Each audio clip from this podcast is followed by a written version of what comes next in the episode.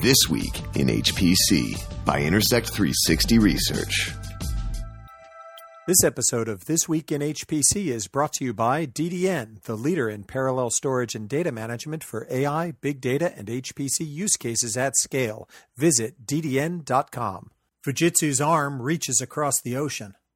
SC19 heads back to Denver. It's This Week in HPC. Hi, everyone. Thanks for listening to another episode of This Week in HPC with Intersect 360 Research, distributed in partnership with HPC Wire. Joining me again is Tiffany Trader of HPC Wire. I'm Addison Snell with Intersect 360 Research. And Tiffany, we're getting ready to head to Denver for SC19. But first, this week in HPC, some interesting news coming out of Fujitsu that both Fujitsu and Cray in 2020 will will be introducing HPC systems based on Fujitsu's ARM processor A64FX. Yeah, so this is um, the big some big news this week coming out from from them. This, this is uh, the same chip, the hotly watched chip, going into the post K Fugaku supercomputer at RIKEN uh, to be deployed there in um, 2021. Uh, and the the A64FX chip that uh, we've seen some disclosures co- coming out the last couple years. So this is the chip. It has a HBM2 high bandwidth memory, as well as the ARM scalable vector extensions, uh, which provide um, theoretical bandwidth uh, greater than one terabyte per second. And so both both the companies came out within within a few hours of each other, announcing that they're they're they're, they're launching systems. So the the new HPE Cray system will be part of its CS500 lineup, and it will employ um, this processor. Uh, and they said that um, they're coming out uh, with machines in mid 2020. So they already have five customers on their on the record uh, as of this launch. Uh, Cray does. They have uh, Los Alamos National Lab, Oak Ridge National Lab, RIKEN, uh, naturally, uh, Stony Brook University, which was the, the first customer um, to announce, as well as the University of Bristol in the UK, which we know has um, been doing a lot of work with ARM and has the Isambard system there. Yeah, this is a really interesting announcement. Now we we've known that the A64FX chip is coming from Fujitsu, but there's a couple of interesting things about this to me. First, that the announcement implies that this chip is really ready to go into systems the year before it's going into the Fugaku system in 2021. Here we're talking about systems in mid 2020, so that's earlier availability and not very long away from now before we're going to be seeing these systems getting deployed. And then, of course, the Cray announcement that's got to be a real win for Fujitsu to get the chip accepted into another vendor's uh, high performance computing system. Now, Cray, of course, will be part of HPE in this time frame. So we're saying it's a Cray system, it's an HPE system. We've got to figure out exactly how that's branded going forward. When I heard that it was going into a Cray system, my mind immediately ran to the Shasta architecture, which seems like it can support any CPU going into that. But this isn't uh, Shasta. This is the CS500, and that seems to be related to which generation of PCI were uh, PCIe we're on for the uh, A64FX. Right. So at this point, they they wouldn't be compatible because the A64FX is PCI Gen 3, and the uh, the Cray Shasta would be PCI uh, Gen 4. So for, for at this point, um, it's going to be part of the CS500, but CS500 lineup. But we'll, you know, we'll see where where that goes uh, with a possible uh, future version of this chip. And you're right. Uh, interesting to get Bristol on that list uh, with the Isambard system. Uh, Simon McIntosh Smith and his team have done an outstanding amount of work benchmarking these early ARM systems and their applicability for HPC, particularly for memory bandwidth intensive workloads. And then in terms of other new systems going in, um, Stony Brook University is going to be among the first, and that's going to be a hybrid Cray Fujitsu system called Ookami, Japanese for wolf. It's going to be a $5 million project that's basically being labeled as a test bed in collaboration with RIKEN What's interesting here is that it really implies a high level of collaboration between the U.S. and Japan, between RIKEN and American partners, between Cray and Fujitsu. So uh, this really looks like a very collaborative process to bring along these ARM processors in HPC. Mm-hmm. Right, along with um, uh, systems being um, uh, announced uh, that will be going into um, well, they haven't announced the systems yet, but uh, that they will be doing so at Los Alamos and Oak Ridge as well. So increasingly, there's this there's this interest in um, looking to other other technology vendors to um, you know supply the the future uh, systems and, into the exascale era. Me- meanwhile, in your article on HPC Wire, you point out that this isn't the only news coming out of Japan. We're also seeing some news coming out from NEC going into supercomputing with re- with regard to their vector architecture SX Aurora Tsubasa. Right. I mean, so that's because just looking at the bigger picture here, you know, there's just uh, we, we we see more and more interest in these other architectures and even in uh, non-U.S. technology providers. So at at uh, Sandia, for example, we have the the the, the petascale ARM HPE system Astra there. You know, of course, those processors. I'm not sure if it was uh, Cavium or Marvell when they bought it, but now you know ThunderX is under under Marvell, uh, and then we. Um, you know this a lot of um, this collaboration with Fujitsu, and then NEC. I, I noticed on the SC agenda there. Um, the NEC is going to have its Aurora forum on on Monday at SC, and uh, the present some, a couple of the presenters there are United States Naval Research Laboratory as well as Los Alamos, and they'll they're both presenting on early work and benchmarking that they're doing for the NEC SX Aurora Tsubasa vector engine. So um, more relationships here with with some some organizations outside the U.S. So I thought that was notable. Um, but back to uh, Cray and Fujitsu, you know, a couple a couple hours after the the formal announcement with uh, coming out from Cray and Fujitsu, Fujitsu came out with its own separate announcement that it's also launching its A64FX ARM systems. Uh, two, there are two of them, uh, Prime, Prime HPC the, Prime HPC line, and it will be the FX 1000 and the FX 700 models. If you look at our, our feature on that, you can see there's a, a chart with some more details. Uh, but um, as for some of the details, the, the number of cores, the FX 1000 will have 48 cores and two assistant cores. Um, and and then uh, an IO and computational node will have 48 cores and four assistant cores, and uh, the clock on that's 2.2 gigahertz, and on the FX700 it's 48 uh, cores um, with the clock on that be- between 1.8 uh, and 2 gigahertz, and you can check that out. Um, there's some some information on the uh, the flops there as well. Um, another thing that's kind of interesting that they they announced that they uh, there's kind of a not not surprisingly a delta um, the the entry point, um, the buy-in to, to, these systems between Japan and outside of Japan, outside of Japan. So inside Japan, the FX 1000, the, the larger machine, the deployments start at a minimum of 48 nodes, and then outside Japan that goes up to 192 nodes. And then the FX 700, the smaller one, starts at a min- minimum of two nodes inside Japan, uh, and the minimum outside is, is goes up to 128 nodes. I think these are going to be some of the most interesting product platforms to keep an eye on in 2020. We've been talking about ARM and HPC for several years now. We've had individual projects like Isambard, which we mentioned, or Astra, the first petascale system, going on to the top 500 list based on ARM at Sandia National Labs. These have been interesting to watch, but to have now a Fujitsu standard product and a Cray standard product with these configurations that are highly scalable based on Fujitsu's ARM, the A64FX. I think that's going to be really interesting to see how well they get adopted in 2020. And we'll do another touch point on that as we head into SC20 next year, a year from now. That'll be a good touch point. But for now, this week in HPC, really all eyes are on the supercomputing conference where we'll be heading in a couple of days. We'll be in Denver. And some of the earliest news that'll come out that we know we'll be talking about is the new top 500 list, as well as some other major benchmarking efforts going on.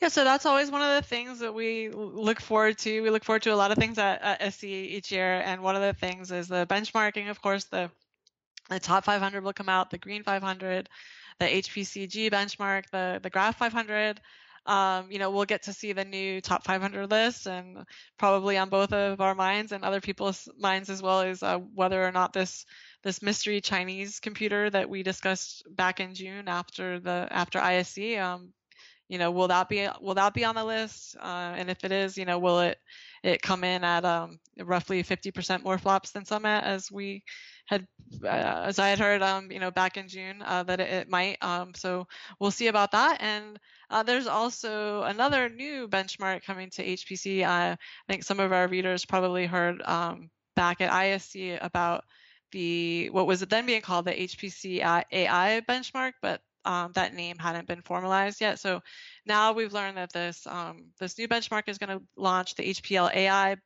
mixed precision benchmark, and that effort is not is being led by uh, Jack Dongarra, of course, one of the, the founding authors of the Top 500, as well as Piotr Luszczek, and they are both um, both from the University of Tennessee. Uh, and so now it has the, the name, the HPL AI benchmark. Um, I they will be uh, launching a full launch and a website and seeking submission soon. So, so far they have only benchmarked one system, which is Summit, uh, benchmarked at 445 petaflops, and that work was uh, detailed at ISC. I'm glad you mentioned that secret Chinese supercomputer. That was a big story that I thought it was coming out of ISC last year, and it kind of amazed me how interest died down around it. So we will see if that comes back to light this time around on the top 500 list. Meanwhile, as as noted in our first story on the podcast this uh, this week is there's a lot of interest on CPUs, and it's not just going to be on ARM, of course. Intel, NVIDIA, AMD all lining up to have major announcements or demonstrations or workshops during the show. I think maybe this time uh, some of the biggest focus is going to be on Intel, where they've got an address planned, and I'm hopeful that we might start to hear more about the Intel Xe processor and the One API initiative.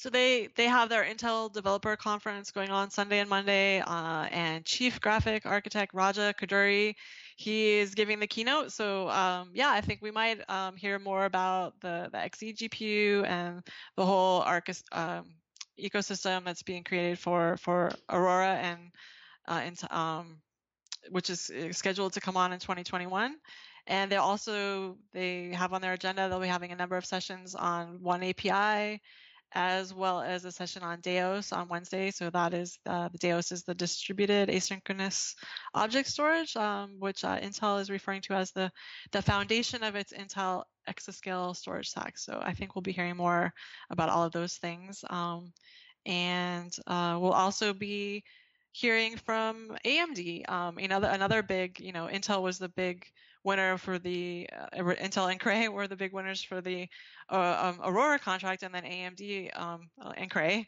uh, were um, is a big winner for the, the Frontier system.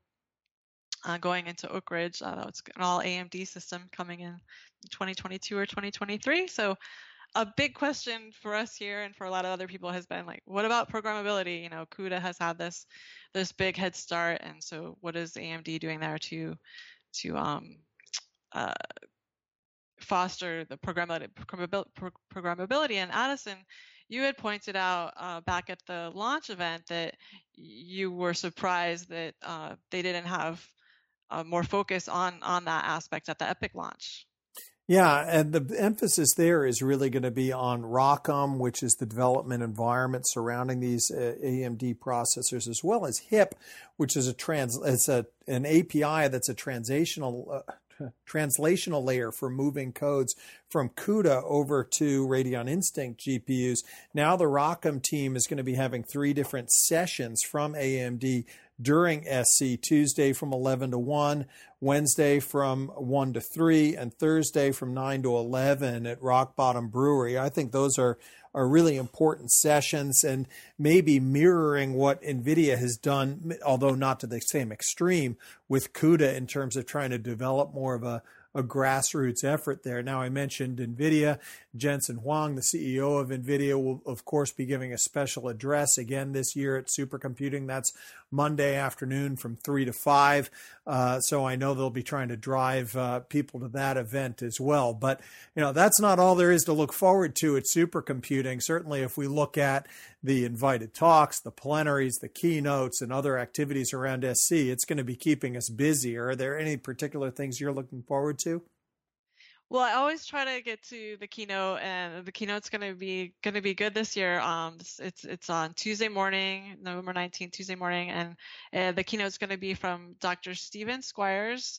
Uh, he is uh, the James A. Weeks Professor of Physical Sciences at Cornell, and he is going to be speaking about the Mars rover expedi- expeditions in his keynote talk, which is titled Exploring the Solar System with the Power of Technology. So looking forward to that. And there's also there are also 12 invited talks. Uh, we don't have time to to highlight all of them, but if you um, stay in your seats after Dr. Squyres' keynote, um, you will get to hear from Katie Bouman, who will be presenting on the methods and procedures used to produce the first image of the black hole from the Event Telescope, Event Horizon Telescope. So one of the biggest um, breakthroughs, uh, science breakthroughs in, in, in, recent times here. And then right after that, Paul Morin will be talking about mapping the Arctic under uh, the Arc- Arctic DEM project and our science writer, um, our writer Oliver Peckham covered covered that a few months ago. Um, so happy happy to see happy to see this. Uh, a lot, and it looks like there's going to be a lot of interesting and important science being featured at, at SC. Yeah, there's certainly a lot that's going to be going on, and then there's too many receptions that we can't can't possibly mention them all. Although I will get one in that's very near and dear to my heart. I hope that our listeners will come to the Intersect 360 reception, which is traditionally held uh, and again is this year on Monday afternoon from two o'clock to four o'clock. That'll be at Tamayo Restaurant at 1400 Larimer Street. You can find information on that if you need to on our Twitter handle at Intersect360 or following us on LinkedIn. Uh, you can find the information there. This is especially important this year because we'll be honoring the retirement of our founder and, and chief research officer, Chris Willard.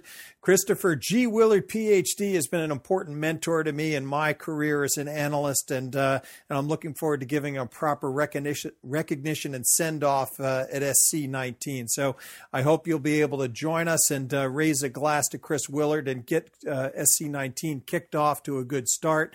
Beyond that, of course, we'll be giving our market update presentations on HPC, hyperscale, and AI two different times during the show. You can find me Tuesday, 2.30 to 3 o'clock in the afternoon in the Mellanox booth theater. That's uh, Mellanox's booth 601. And then Wednesday afternoon, 4 o'clock to 4.30 in the AWS booth theater. That's booth number 425. So two different presentations, market updates on HPC, hyperscale, and AI. Always look forward to doing those during the show. I will certainly be there to, to toast Chris on Monday. And uh, is there one last thing we should mention? Everyone on Twitter always wants to know the big important question who is HPC Guru? Now, if you're following that thread and you've got a button, pay attention this year. It's SC19. You might just find out who is HPC Guru, and uh, keep following us at Intersect360 or the HPC or SC19 hashtags on Twitter. We'll see if we can add a little bit of light into that mystery or perhaps not. That's right. See y'all next week. All right. Thanks, Tiffany. I'll see you in Denver, and I hope to see you there too. Thanks for tuning in. You've been listening to This Week in HPC, brought to you by Intersect 360 Research, actionable market intelligence for high performance computing. For more information, visit intersect360.com.